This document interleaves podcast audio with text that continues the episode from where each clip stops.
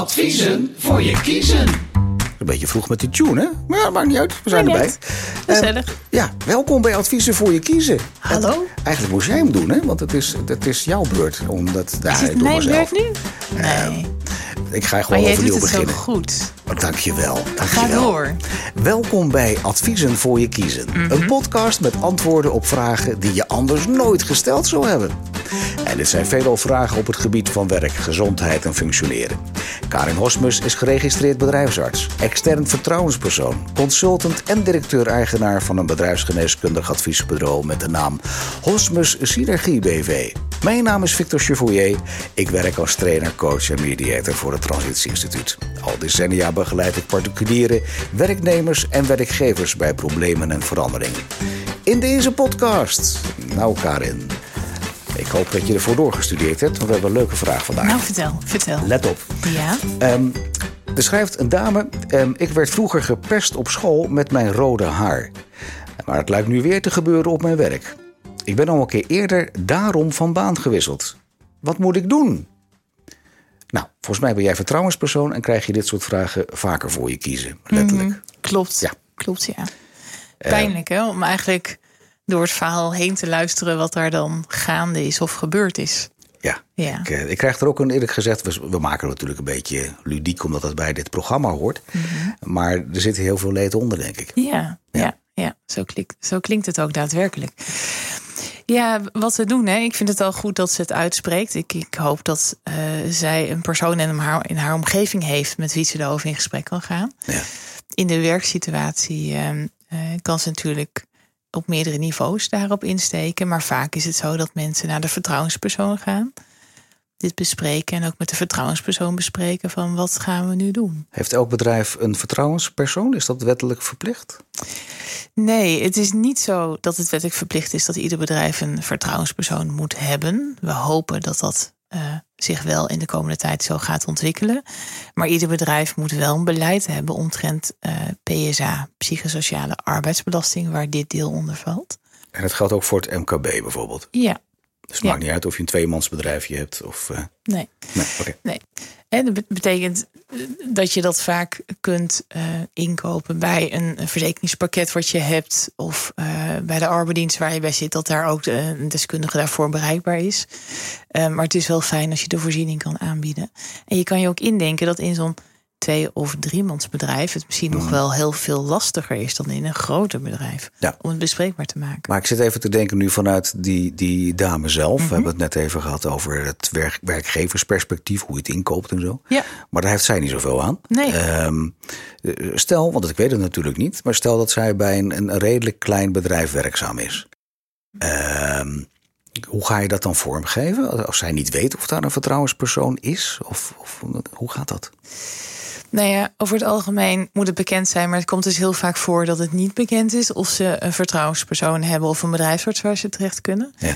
Vaak is er in een organisatie wel een persoon eh, belast met of leidinggevende taken of met taken voor personeelszaken. Mhm. En dan kan die persoon het beste naar die persoon toestappen en informeren naar de mogelijkheid wat er is. En misschien zelfs al met die persoon een gesprek aangaan als dat veilig genoeg voelt. Ja, precies. Dus eigenlijk zeg je van maak het bespreekbaar bij iemand intern waar je wel wat vertrouwen in Ja, hebt. dat, ik zou, je dat zou een eerste stap kunnen zijn. En als je merkt, maar die veiligheid ervaar ik niet binnen een organisatie, Mhm. dan kun je wel informeren naar eh externe die daarin je wel behulpzaam kunnen zijn. En hoe kan ze dat doen? Waar, waar kan je dan. eh, Vaak eh, staat het vermeld op een intranet of in een eh, arbeidsvoorwaardenpakket of in een soort managementhandboek als een bedrijf dat heeft. ja. Eh, en is dat niet zo, dan kun je er naar vragen zonder opgave van reden. Je hebt vrij toegang Tot die eh, informatie, tot die om te informatie. weten waar dat is. Zeer zeker. Heeft voor Ja. haar een bezoek aan de huisarts ook zin? Moet, moet hij ook daarvan weten? Zeker, dat kan mogelijk zijn. Hè, Als ze de stap in die werkomgeving heel lastig vindt, dan is vaak de stap naar de huisarts wat lager. Ja. En die kan iemand ook doorverwijzen naar de praktijkondersteuner, de POH-GGZ. De, Die de zit- wat? De POH-GGZ, de praktijkondersteuner geestelijke gezondheidszorg. Dankjewel. Nou, En die nou zit- begrijp ik het weer een ja, beetje. Precies. Die zit binnen de huisartsenpraktijk. Ja. En die kan ook dit deel met eh, eh, haar oppakken. En ook met haar gaan bekijken hoe kunnen we de stap maken binnen de organisatie waar je zit. Ze, ze, geeft ook aan dat ze al een keer eerder hier tegenaan gelopen ja. is. En uh, dat ze toen ook daarom van baan gewisseld is. Ja. Uh, wat vind je daarvan? Heel pijnlijk. Ja. Ja. En uh, ook heel verdrietig, want dat is iets wat helaas ook vaker voorkomt. Ja. Mm -hmm. En, en, en, en um, we hebben het nu over een vertrouwenspersoon die in de organisatie is. En, en wat ik me dan voorstel is dat zij daar naartoe gaat en die dan wellicht ook haar adviseert, haar tips geeft, wellicht ook een beetje de mediation functie op zich neemt. Um, wat, wat kan zij zelf als persoon daar wellicht aan doen? Nou, je kan het uitsplitsen in twee zaken. Hè? Uh, namelijk, wat gebeurt er in die organisatie? En wil je er wat mee? Zo ja, wat gaan we ermee doen? Hè? Dus uh, mm -hmm. gericht uh, naar de dader toe in gesprek. Dat zou een optie kunnen zijn. Je kan kijken binnen die organisatie of er een pestprotocol is. Uh, dat zijn de, de formele stappen erin.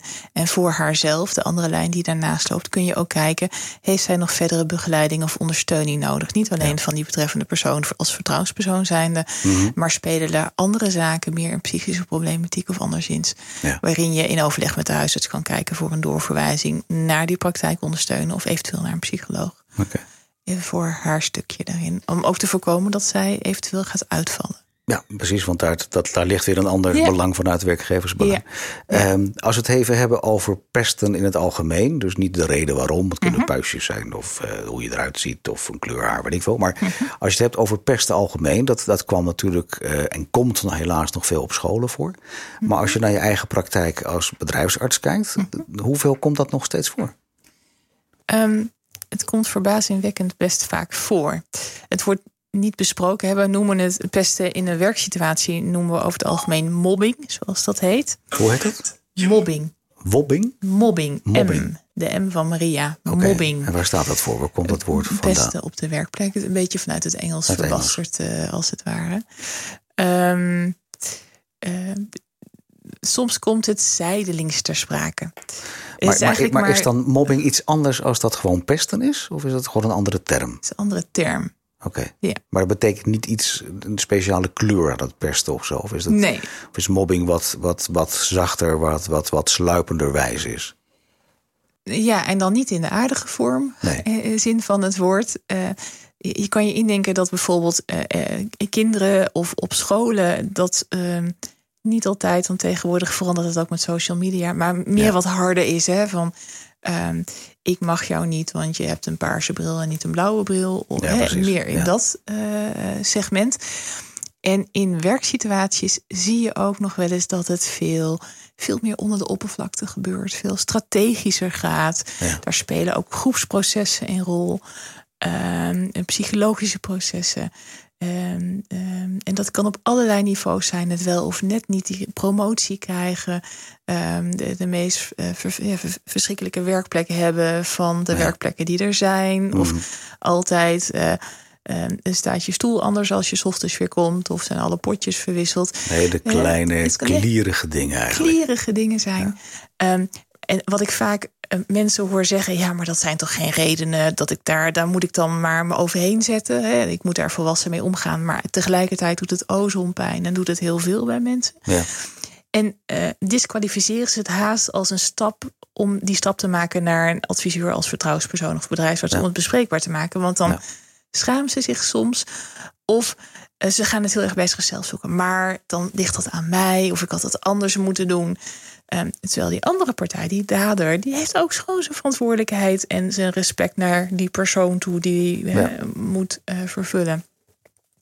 Dus wat ik zie als bedrijfsarts zijnde, is dat ik het soms gaandeweg verzuimtrajecten naar voren zie komen. Hmm. Um, en dan met name moeite met terugkeer naar een werkplek. Nou, nou dat lijkt me en, ook heel uh, lastig als je zo weggepest bent in de meest letterlijke zin en daar weer naar terug moet. lastig, kan ik je zeggen. Dat zou mij slapeloze nachten ja, opleveren. Ja. Zeg maar. En ja. dan begint het soms bij de erkenning bij die mensen zelf om het te durven uitspreken. Ja. ja. ja. Triest eigenlijk hè, dat ja. het uh, op die manier werkt. Ja, en bang zijn voor de consequenties. Soms het gevoel hebben, ik moet me gaan verdedigen. Of ik moet in een discussie stappen. Of hè, je haast dan zelf eigenlijk van slachtoffer naar daderrol moeten zien te verwisselen. En, en voor jezelf ja. op moeten komen in een situatie waar je daar soms ook de energie niet meer voor hebt. Ehm, eh, en dan maken mensen soms inderdaad de keuze: ik stop hier en ik ga naar een andere baan, want dit traject wil ik niet aan. En hoe zou het dan komen dat ze, wat die mevrouw ook schrijft, eh, ze toch bij een nieuwe werkkring eigenlijk in hetzelfde kringetje uitkomen?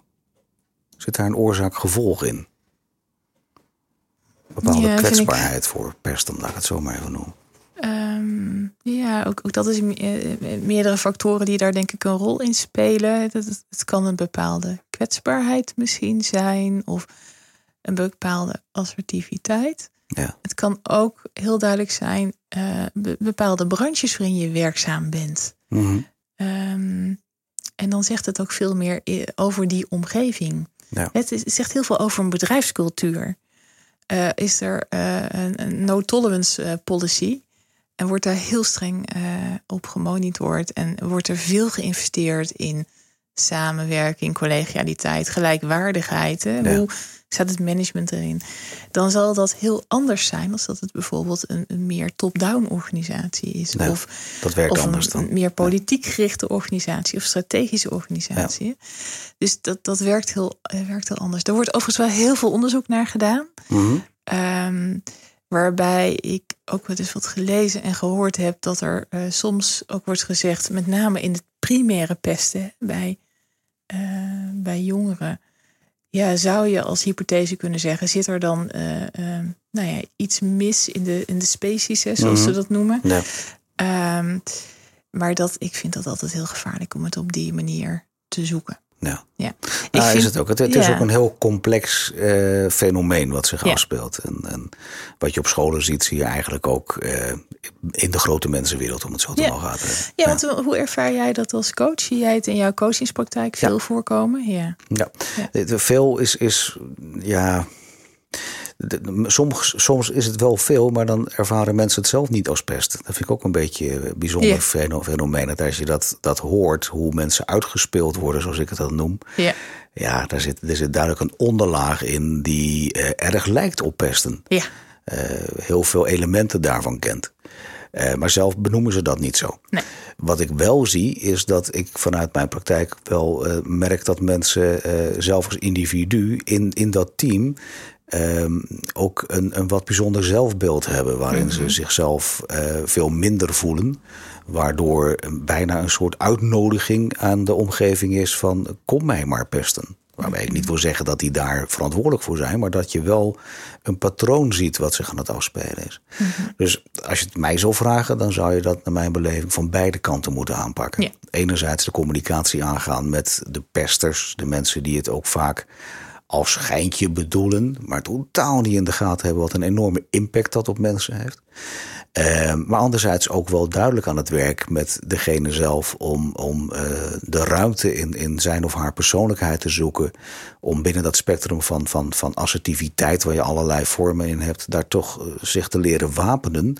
Om eh, daar goed mee om te gaan. En wapenen bedoel ik niet agressief worden en, en erop ingaan.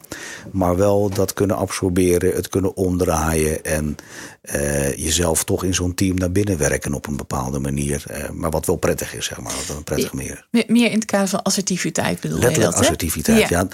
Je, je hebt natuurlijk subassertiviteit en agressiviteit. Ja. Maar echt assertief zijn, eh, ja, betekent gewoon dat je voor jezelf opkomt. Dat Ja. je daarin in, op, een, op een leuke, soms ludieke manier ook moet, Precies. moet, moet interveneren om te zorgen dat er wel wat gaat plaatsvinden. Ja, ja, ja, absoluut. absoluut. Het, het is overigens heel mooi om mensen daar wel in te kunnen begeleiden. En uiteindelijk ook wel door zo'n proces heen te kunnen leiden. En, en het volledig af te maken. Hè? Want Ja.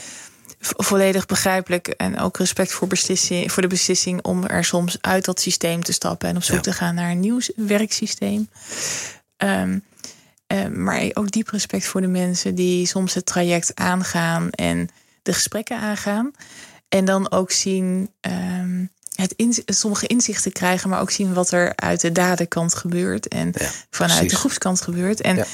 Eh, het niet aangaan, dan onthoud je soms ook zo'n werkgever de kans om te interveneren in een bedrijfscultuur. Precies, want er zit vaak een hele laag onder, een heel, heel spectrum aan alle andere problemen die Precies, erachter spelen. Precies. Dus het is soms heel moedig. Hè? Mensen voelen zich in die zin soms ook bijna klokkenluider. Ja. Maar uh, als je die lagen door kan lopen, kan het ook uh, heel bijzonder uh, een nieuwe situatie geven. Ja, precies. Ja. En, en, maar ja. ik denk ook hoor dat je, dat je moet uitkijken dat ja. mensen niet te snel afscheid nemen van een systeem waar ze nu eenmaal in zitten. Precies. Omdat je toch, wat deze mevrouw ook schrijft, uh, in de herhaling uh, terechtkomt. Dat je, ja. dat je ongemerkt uh, je eigen systeem meeneemt en die ook weer in die nieuwe organisatie ja. neerzet. Ja. je moet ze daarbij helpen om, om daar ook te zien dat ze ook daar keuzes hebben. Dat ze daar andere communicatieve keuzes kunnen maken die ze verder op weg helpt. Dat, als, dat ze tot op heden doen. En dat wil niet zeggen dat het altijd één op één zo zal zijn, maar er is wel een bepaald risico. Nee, ik zeg ook niet dat het één op één is. Wat nee. ik net al zei, het is een heel complex aan factoren die ervoor zorgt dat het, dat het daar daarin zit. Ja. Wat ik wel zeg is dat je vaak ziet dat het in herhaling blijft voorkomen. Ja. En ja. ja. dan moet je met mensen het gesprek aangaan om, om te kijken van joh, zonder te oordelen of je het goed of fout doet, wat doe je nu eigenlijk dat het dit gevolg heeft? Uh, kun je daar zelf enige invloed op uitoefenen? En dan moet je kijken welke knoppen erboven komen waar je aan kunt, aan kunt draaien. En, uh, vaak is dat een combinatie. Combinatie van beide. Het kan overigens ook bijzonder grappige trajecten opleveren. Kan ik, uh, het schiet nu even een traject ik door mijn hoofd. een voorbeeld aankomen. Ja, ja, iemand die, die, die die stappen gezet heeft. En ook heel daadwerkelijk met zichzelf aan de slag is gegaan. Onder de ja. begeleiding van een psycholoog. En uh, uh, we zeggen wel eens voor de, uh, voor de gein nu een beetje in de overdrive terechtkomt qua assertiviteit. Ja. Maar, maar wat heerlijk om zo iemand al een aantal jaar te mogen volgen en te kijken en te beluisteren hoe dat gaat. En hoe ook die nieuwe positionering in zo'n team gaat. Ja. Um, maar daar is inderdaad, en je hoort van zeggen jaren, daar is uiteindelijk wel een aantal jaar overheen gegaan om in die mooie situatie terecht te komen, ook voor die werkgever. Ja, precies. Waar we nu zijn in die nieuwe teamsamenstelling. Okay. Ja, en dat, is, en dat is genieten. Dat ja. is mooi. Nou ja, dan, dan, weet je waarvoor we dat doen. Zeker, ik, zeker. Ik, ik, heb vaak de gevleugelde uitspraak dat ik het leuk vind om mijn cliënten twee jaar na afloop bij de Albert Heijn te mogen tegenkomen tussen de blikken kippensoep. En dat ik dan op een gegeven moment in een grijnzende vakantie denk, hey, hoe is het met jou? En dat ik dan aan de andere kant hoor, ja, geweldig. Het was een moeilijke tijd, Victor, maar ik ben zo blij dat we hier doorheen zijn. Nou, dat is daar dan een voorbeeld van. Dat leuk, op die manier ja. ja. dat vind ik heel leuk Super. om te doen. Dat is, dat is de mooiste beloning, denk ik, voor ons allebei. Precies. Ja. Ik, ja als je, als je zo'n zo'n cliënt weer mag tegenkomen, dan, dan ben ik er heel blij mee. Ja, zeker. Uh, dankjewel, dokter Karin. Graag gedaan, coach Victor. Dit was weer een aflevering van... Adviezen voor je kiezen. Een onderdeel van... De Praatkast. Oh, wat leuk is dit. Ja, een podcast met antwoorden op vragen die je anders nooit gesteld zou hebben. Precies. Veelal vragen op het gebied van werk, gezondheid en functioneren. Als jij vragen hebt voor adviezen voor je kiezen, stuur dan een mail met je vraag naar info.praatkast.nl Of, wat kun je anders nog? Je kan nog appen. Ja, oh, daar wordt Victor heel gelukkig van. Via de site, ja, dat is zo'n zo'n plugin en dat Ja. kost geld. En dat, dat, dat, gebruiken de mensen gewoon te weinig. Je kunt Ja. gewoon appen met ons, dat is heel handig. Veel makkelijker. Deze podcast wordt je aangeboden door Hospice Synergie en het Transitie Instituut. Dankjewel voor het luisteren naar Adviezen voor je kiezen. En graag tot de volgende aflevering. Tot gauw. Aardig? Ja, maar ik ben ook soms best wel aardig. Ik ben ook wel een bitch, maar ik ben ook wel aardig. Ik koester die momenten. Ja? Welke, Goed, van de, welke van de twee? Nou, dankjewel. Ja, dat-